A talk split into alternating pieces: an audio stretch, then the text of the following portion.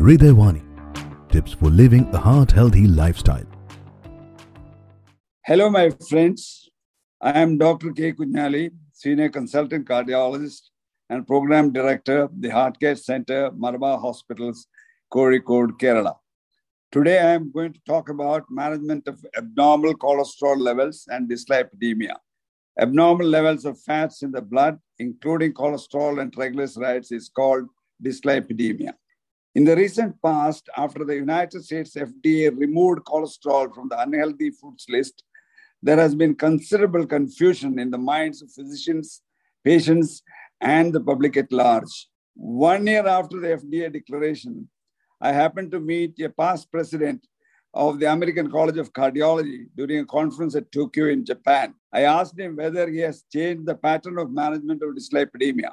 He told me that he was a member of the FDA committee that took the decision. Unfortunately, there were more members from the food committees than cardiologists, and hence they managed to get it through.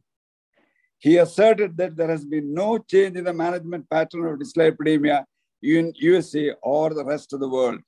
Dyslipidemia can significantly increase a person's risk of atherosclerotic cardiovascular disease, including leading to heart attacks and strokes. To lower these risks, we doctors often recommend healthy diet, regular exercise, medications, control of diabetes, control of alcohol consumption, and tobacco use to rectify the cholesterol levels.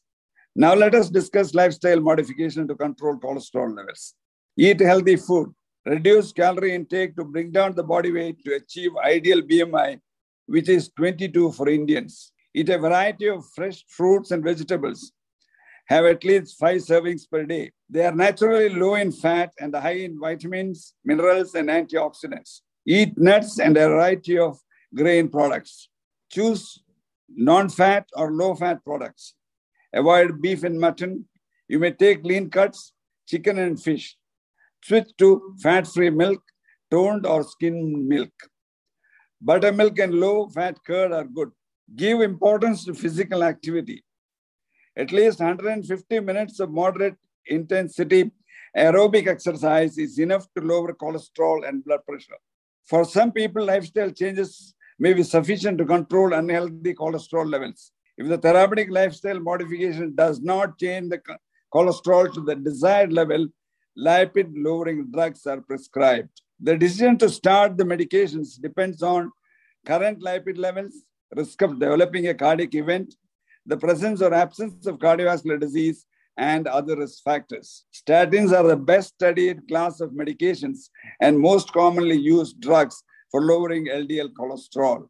They are the most effective drugs for the prevention of coronary heart disease, heart attacks, strokes, and death.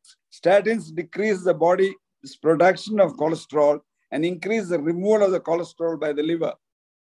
In addition, they can also lower triglycerides and increase HDL cholesterol.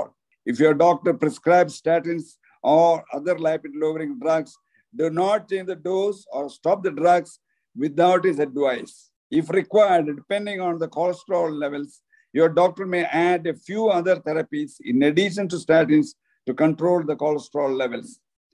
Thank you very much for your kind attention. Ladies and gentlemen, Jai Bharat.